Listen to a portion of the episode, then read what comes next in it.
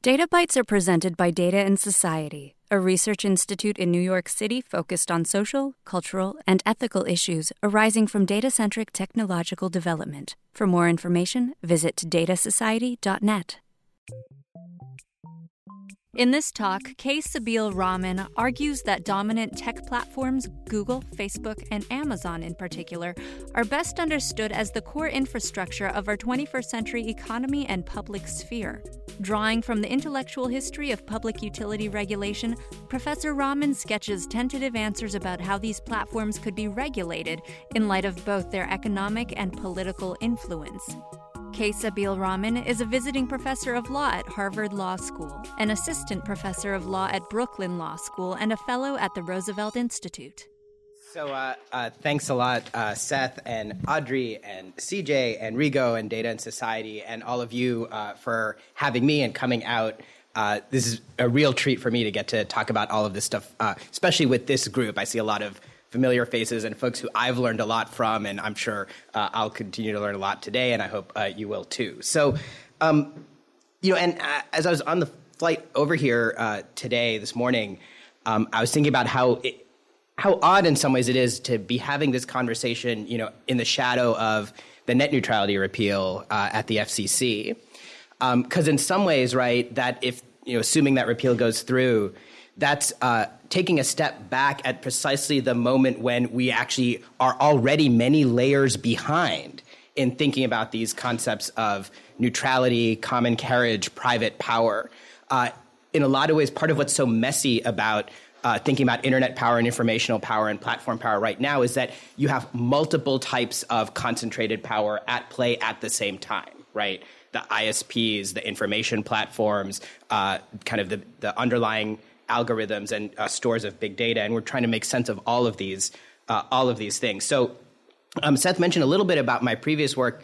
Uh, I come at this a bit from a different angle, uh, thinking about the intellectual history of progressivism, the history of the regulatory state, theories of power and democracy, um, and uh, and I think what I'd like to present today is uh, a bit of a frame, a way of thinking about the problem of platform power and information and con- concentrated control over information uh, that I think touches on and draws on a lot of different sort of areas that a bunch of other great folks, right, many in this room, uh, have been working on. Uh, so uh, let me sketch that out, and then we can kind of hopefully have a, a broader, uh, broader discussion. So um, part of what I think got me started on this uh, thought process is that in some ways, you know, we're the messiness of this question of platform power uh, and, inform- and control over information is that we are actually dealing with many crises at the same time, right?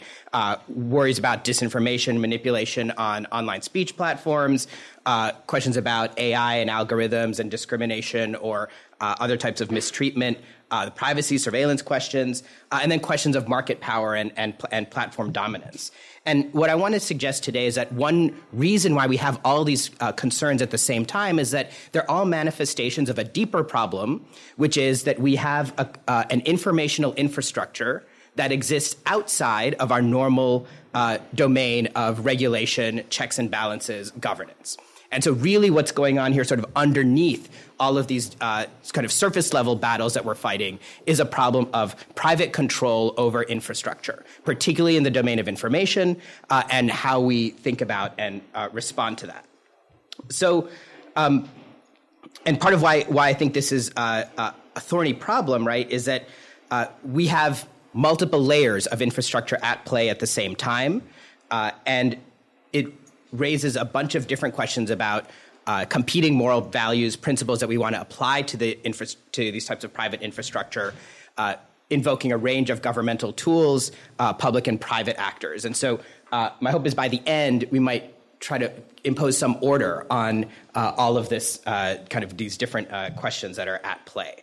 So, before I do that, let's um, think back a bit, uh, 100, 100 plus years to what a bunch of historians in this space uh, have been surfacing around the public utility tradition. So, um, think back to, say, 1850s, 1860s, 1870s, right up through to the 1920s. Now, in some ways, this is a little bit odd source, right, for thinking about the inf- internet era. This is, um, in some ways, a stone age, right, of, uh, of technology relative to now. but I think it's enlightening because, in, uh, in a lot of ways, reformers of the turn of the 20th century were thinking about a lot of these same problems around what happens when you have technological change that creates new forms of uh, new goods and services upon which the economy and society now suddenly depend. Right? And these goods and services didn't exist before, so we didn't know how to regulate them. And, and now that they exist, they exist in private hands, but we all depend on it as the public. And so, how do we deal with that? Right? Um, and so, that thought process, I think, is really analogous to what we're uh, thinking about today. So, uh, in the progressive era, there's this broader uh, concern about this idea of private power. Uh, the, pro- the corporation is now becoming this kind of vast, uh, powerful entity, right? Think the monopolies of the Vanderbilt or you know J.P. Morgan, the man, not the firm, uh, pulling the strings of the modern economy. and this broader concern in the progressive era about private power, I think, can be boiled down to two principles, two problems. first is a problem of domination. So domination is this, is the idea that it doesn't matter whether uh, you happen to be well treated right now. What matters is uh, whether uh, you're subject to the arbitrary benevolence of another actor. Right, so Louis Brandeis is talking about the corporation, and he says the corporation is a benevolent absolutism. Benevolent because it might treat you, happen to treat you well now, but if it changes its mind, it can completely change your life like that. Right, and so just because it's benevolent doesn't mean it's not absolutist. So there's a problem of domination, and that related to that is a problem uh, that these types of private actors, private power, uh, they're not subject to the same types of checks and balances that we assume apply to the state, right? So we have a whole constitutional structure of separation of powers, elections, uh, you know, kind of public advocacy, right, around restraining the power of the state. Uh, but we don't have the equivalent for these increasingly state-like private actors.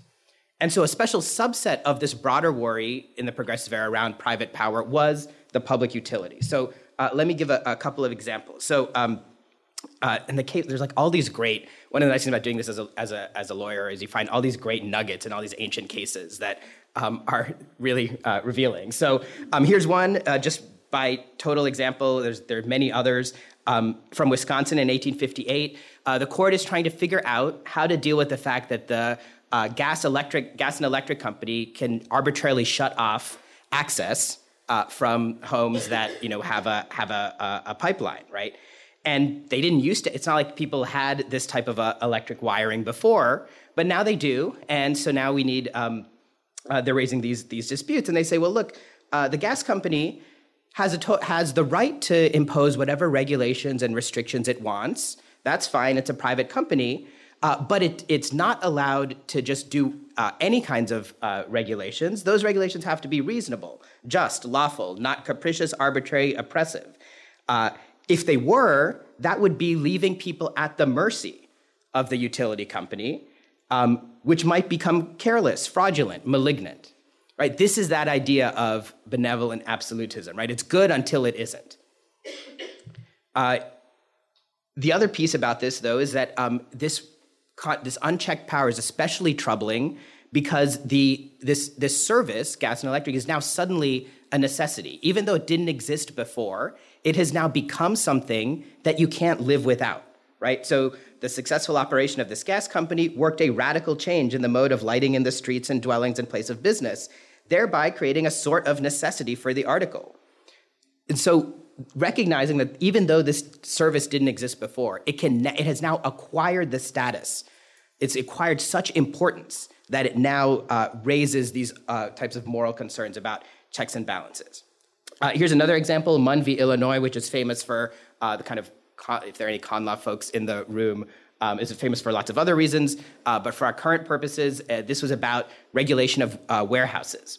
Um, and What's interesting in this case is that the court frames the problem of warehouses as the gateway to commerce, and this is why they raise uh, unique regulatory challenges. I think it's particularly sort of telling going back if we're in light of something like Google or Amazon, which I'll get to uh, in a minute.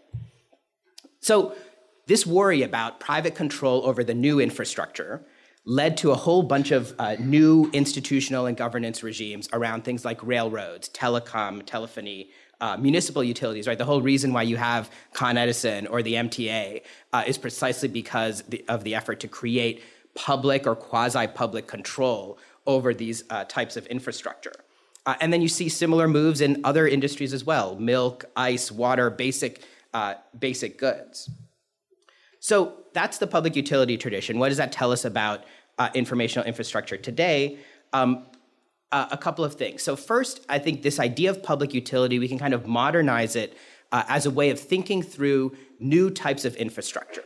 And I think there are really three conditions that come out of the history, but really track with our worries about firms like Google, Facebook, or Amazon. Uh, the first is scale, right? These are all operating uh, at scale. If they weren't operating at scale, we wouldn't have to worry about them quite so much, right? Uh, the second is this idea of downstream uses. So, in, in a sort of traditional economistic way, we might define infrastructure in terms of uh, the modes of production, right? Is it um, is it a public good? Is it non-rival, non-excludable? Does that mean that the market undersupplies it? Right. That's sort of the economist's definition uh, of infrastructure. But here I'm highlighting the other side of it, which is sort of the demand side. Right. What are the types of social, economic, political purposes that this new good or service enables, makes possible downstream? Right. And to the extent that, that it enables more stuff that we value, it's more important. Uh, and then the third condition relates to the second is what I think of as vulnerability, right? So precisely because the good or service enables all these downstream uses and operates at such scale, uh, we are then vulnerable to who, the whims, the the the the will of whoever governs and owns that service, right? Um, and so this is like the, the, the Wisconsin gas case, right? If they shut you off, you're really in a jam because you now need this thing, and there aren't so too many other competitors that you can go to. So, one thing to note here about infrastructure this means that uh, we're getting to a social and political definition of infrastructure, not an economic one, right? This is a socially constructed idea of what counts as infrastructure, and it's necessarily fluid. So, something that's infrastructure today may not be infrastructure tomorrow and something that isn't infrastructure today might become infrastructural tomorrow.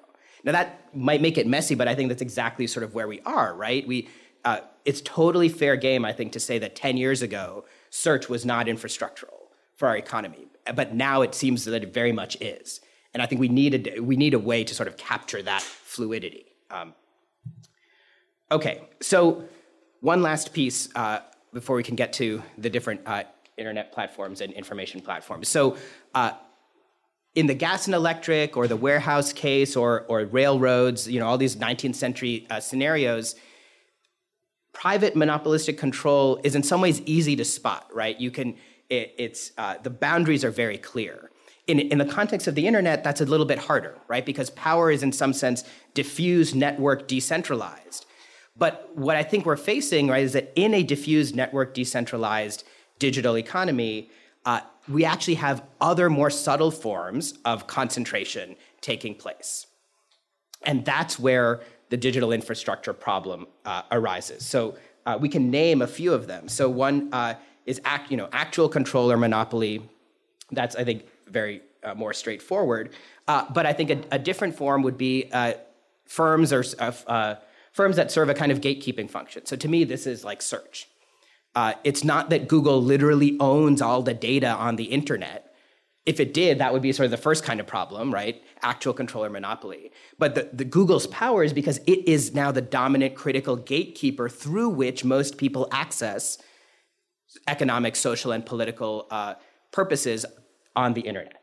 And that gatekeeping function makes it infrastructural in a way that feels more like the information utilities of the 19th century, even though they don't literally control the whole internet.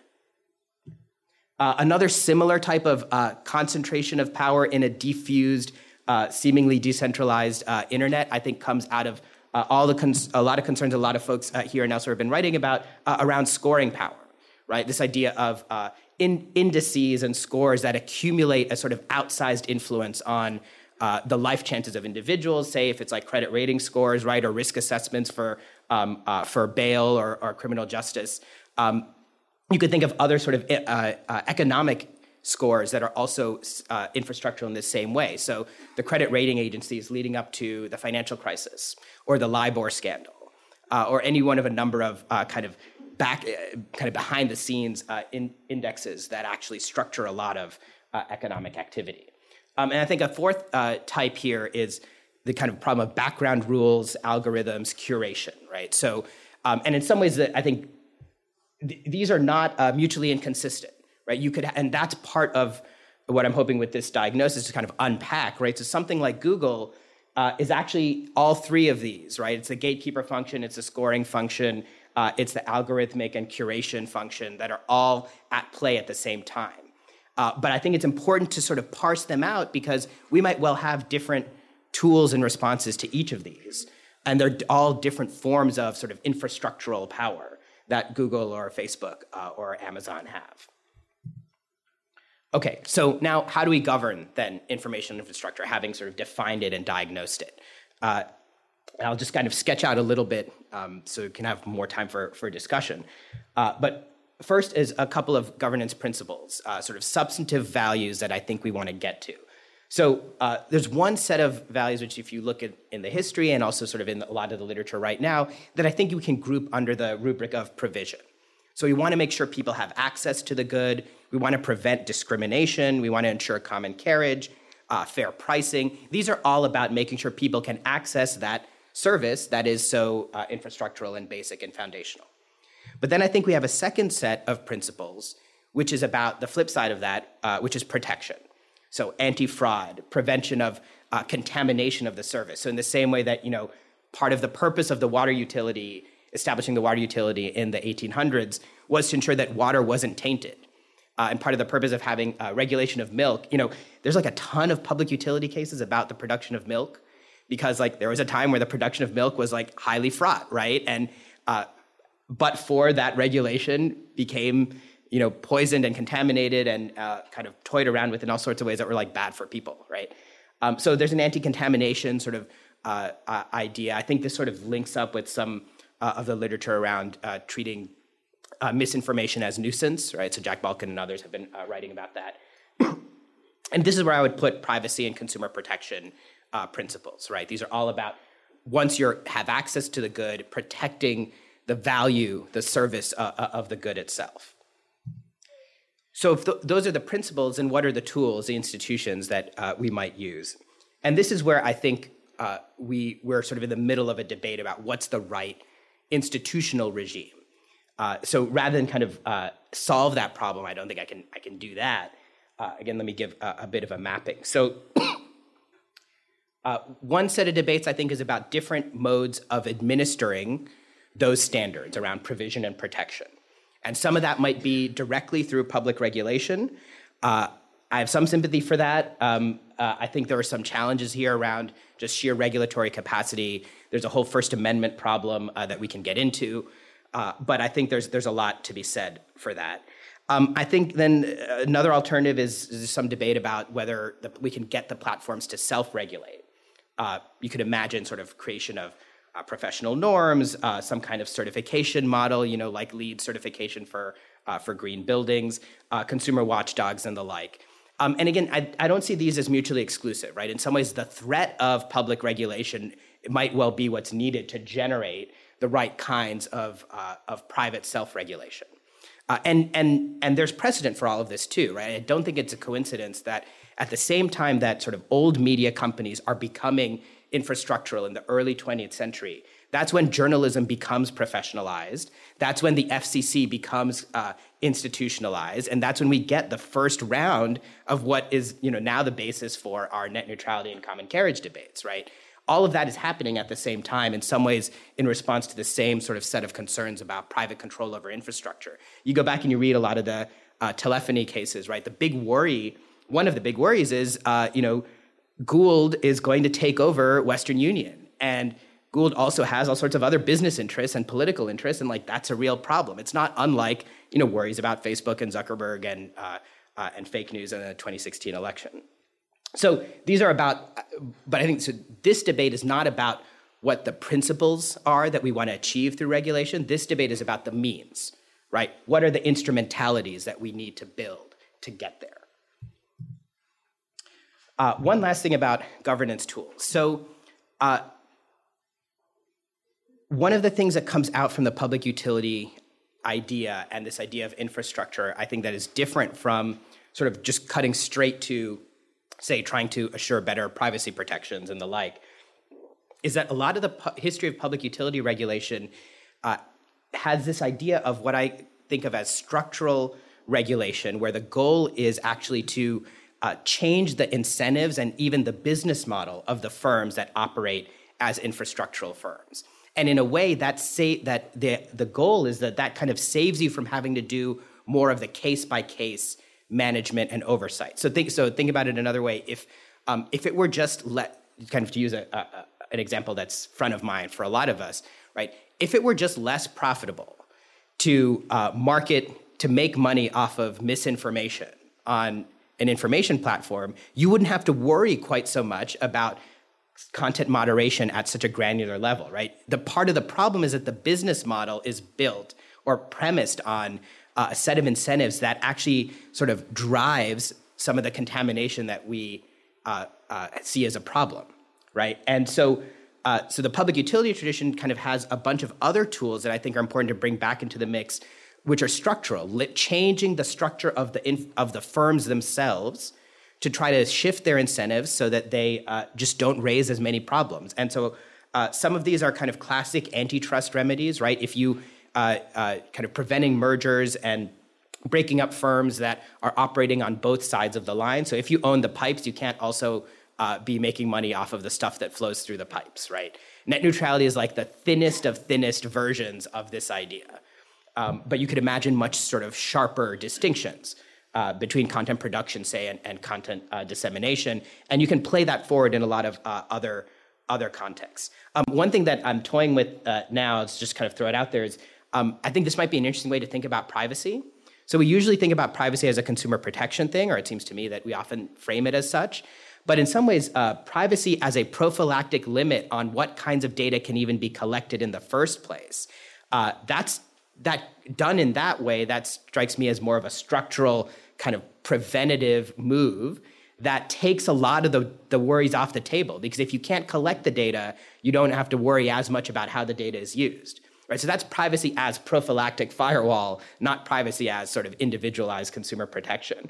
And I think you kind of put it in this category that might open up some interesting uh, new ideas. And then a, a, final sort of structural remedy here uh, is public options. So it's not a coincidence that a lot of these uh, early 19th, uh, kind of turn of the century uh, public utility debates often involved uh, a question about should the government provide either exclusively or just as one option among many a version, a plain vanilla version of this of the service, right? So it's not unlike the public option in healthcare debate. Um, in some ways, that's what ended up happening with, say, municipal transit. Uh, you have a public version, but then you have your, you know, plenty of private systems for getting around town. Um, I think this is particularly uh, potentially useful in some of the scoring and ratings contexts, right? So, um, credit rating scores. Uh, there, when Dodd Frank was being debated, there was a, a brief attempt to to nationalize, provide a, a plain vanilla public version of uh, the kind of security scoring, right? The AAA scoring for um, for securities, and that that died. But I think that would you know, kind of it fits in this category of uh, of structural regulation. Uh, okay, so um, to pull back out, I think three things I just want to make sure uh, I leave you with. Right, um, first is that I think we can get gain a lot of traction by viewing informational uh, power and platform power in the internet economy today through this lens of infrastructure right? Diagnose, using it as a way to diagnose where we see problematic concentrations of power and influence using these ideas of scale downstream use and vulnerability. Uh, then that opens up sort of this idea of the substantive principles that we want to uh, see achieved in these infrastructural contexts right? Provision and protection and then separate from that uh, what instrumentalities we need to build to achieve those principles, right? Do we do it through public regulation, through private uh, self-governance, or through some kind of structural uh, restraint, you know, of the firewalling variety or public options or something else, right? So I think these are three dimensions on which we are we are uh, we're operating on all three of these dimensions at the same time, and that's part of why these debates can feel so messy. Um, and my hope is that by kind of parsing it out this way, that uh, can help us get a, a, bit of clarity on where to go next. Um, but let me stop there. Um,